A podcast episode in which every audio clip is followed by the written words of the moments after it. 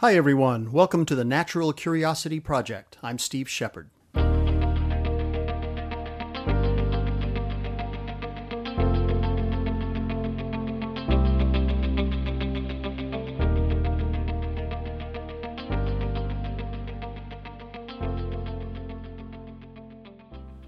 One of my favorite writers is an obscure guy that most people have never heard of.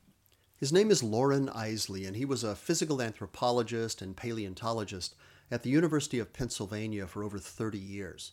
As a young man during the Great Depression, when there was no work, he was a professional hobo, riding freight trains all over the United States looking for work and the occasional adventure. His academic career came later. I've met very few people who have read his books, and yet there are very few writers who have affected me as much as he has. I discovered Loren Eiseley when I was at Berkeley. A friend loaned me his book, All the Strange Hours The Excavation of a Life. It's sort of an autobiography, but it's really insightful about the world at large. He draws on his early experiences as a vagabond as much as he does as an academic, and both of these yield a remarkable way of looking at both the ancient and modern worlds and how similar and different they actually are. It's really insight into what it means to be human. I keep a list of quotes from Loren's works in my phone, and I pull them up every now and again just to read them. Here are a few of my favorites. Now remember, this guy is a hardcore scientist, although you'd never know it from what I'm about to read you. Here we go. If there is magic on this planet, it is contained in water. One does not meet oneself until one catches their own reflection in the eye of a creature that is other than human. The journey is difficult, immense. We will travel as far as we can, but we cannot in one lifetime see all that we would like to see or to learn all that we hunger to know. If it should turn out that we have mishandled our own lives as several civilizations before us have done, it seems a pity that we should involve the violet and the tree frog in our departure. Here's the last one. When man becomes greater than nature, nature, which gave us birth, will respond. Ray Bradbury, another of my all time favorite writers, said that Eiseley is every writer's writer and every human's human. He's one of us, yet most uncommon. More than anything else, Loren Eiseley was a gifted observer and storyteller. In All the Strange Hours, he writes about a chance encounter that he had on a train. I'd like to read a little bit of it to you. In the fall of 1936, I belatedly entered a crowded coach in New York. The train was an early morning express to Philadelphia, and what I had been doing in New York the previous day I no longer remember. The crowded car I do remember because there was only one seat left, and it was clearly evident why everyone who had boarded before me had chosen to sit elsewhere. The vacant seat was beside a huge and powerful man who seemed slumped in a drunken stupor. I was tired I had once lived among rough company, and I had no intention of standing timidly in the aisle. The man did not look quarrelsome, just asleep. I sat down and minded my own business. Eventually, the conductor made his way down the length of the coach to our seats. I proceeded to yield up my ticket. Just as I was expecting the giant on my right to be nudged awake, he straightened up, whipped out his ticket, and took on a sharp alertness, so sharp, in fact, that I immediately developed the uncanny feeling that he had been holding that particular seat with a show of false drunkenness until the right party had taken it. When the conductor was gone, the big man turned to me with the glimmer of amusement in his eyes. Stranger, he appealed before I could return to my book, tell me a story. In all the years since, I have never once been addressed by that Westernism, stranger, on a New York train and never again upon the Pennsylvania Railroad has anyone asked me like a pleading child for a story. The man's eyes were a deep, fathomless blue with the serenity that only enormous physical power can give. People on trains out of New York tend to hide in their own thoughts. With this man, it was impossible. I smiled back at him. You look at me, I said, running an eye over his powerful frame, as if you were the one to be telling me a story. I'm just an ordinary guy, but you, you look as if you've been places. Where did you get that double thumb? With the eye of a physical anthropologist, I had been drawn to some other characters than just his amazing body. He held up a great fist, looking upon it contemplatively as though for the first time. Now that is just great writing.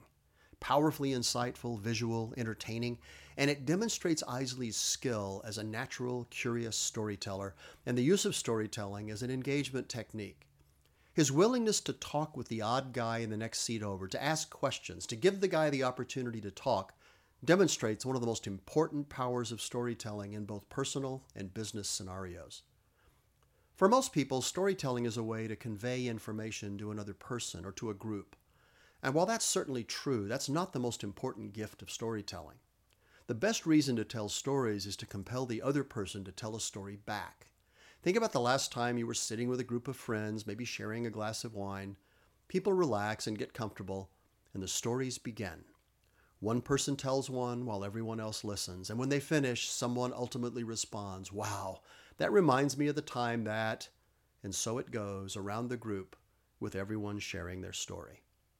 When this happens, when the other person starts talking, this is your opportunity to stop talking and listen, to really listen to the person. They're sharing something personal with you, something that's important and meaningful to them, which means that it should be important and meaningful to you if you want to have a meaningful relationship with that person. It's a gift, so treat it accordingly. In West Texas, there's an old expression that says, never miss a good chance to shut up. This is one of those times. By letting the guy talk, Loren Eiseley discovered amazing insights about this guy, but not just about him. He also learned about his views of society and the world. The conversation goes on for many pages beyond what I quoted earlier, and it's really powerful stuff. So never underestimate the power of the story as an insight gathering mechanism as much as it is an opportunity to share what you have to say. Here's one last thing I want to mention. In the 10th podcast in this series, The Age of Wonder, I talked about the scientists who made some of the most important discoveries in the 17th and 18th centuries. People like Charles Babbage, William Herschel, Humphrey Davy, Michael Faraday, and Mungo Park, scientists who had one thing in common. Their best friends, partners, or spouses were, without exception, artists, poets, and novelists for the most part.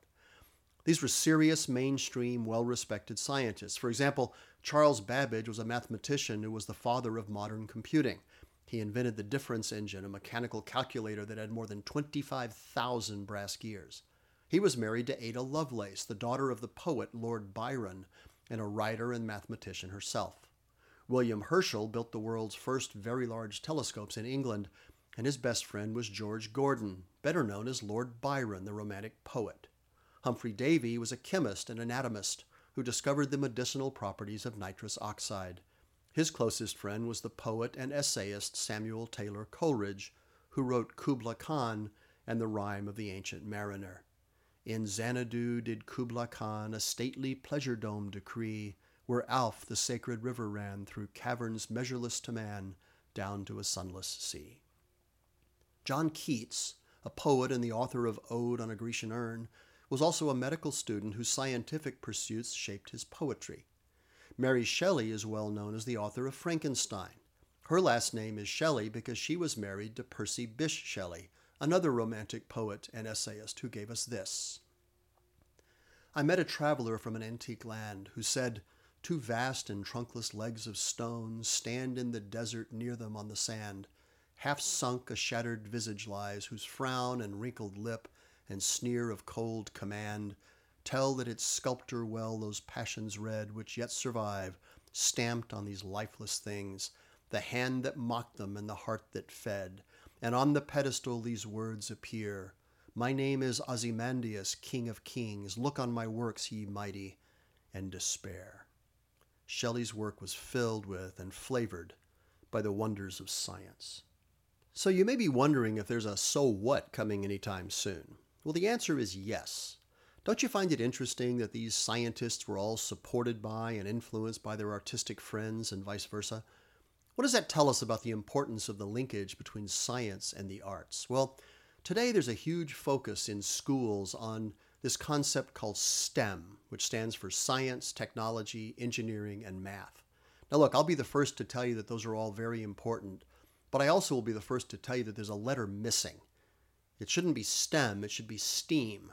The A for arts needs to be in there as well, with as much emphasis and priority as the other four. Anyone who doubts that, should look to the lessons of earlier history. And Loren Eiseley, remember him? Where does he fit into this? Well, think about it. What made him such a gifted scientist was the fact that he was simultaneously a gifted essayist and poet. During his life, he wrote nine books, hundreds of essays, and several collections of poetry, all centered on the wonders of the natural world. His philosophy, his approach to his profession, embodied the learnings from the Age of Wonder. In one of his essays, How Flowers Changed the World, which you'll find in his book, The Immense Journey, Loren Eiseley had this to say If our whole lives had not been spent in the midst of it, the natural world would astound us. The old, stiff, sky reaching wooden world, he's talking about trees here, changed into something that glowed here and there with strange colors, put out queer, unheard of fruits and little intricately carved seed cases, and most important of all, produced concentrated foods in a way that the land had never seen before or dreamed of back in the fish eating, leaf crunching days of the dinosaurs.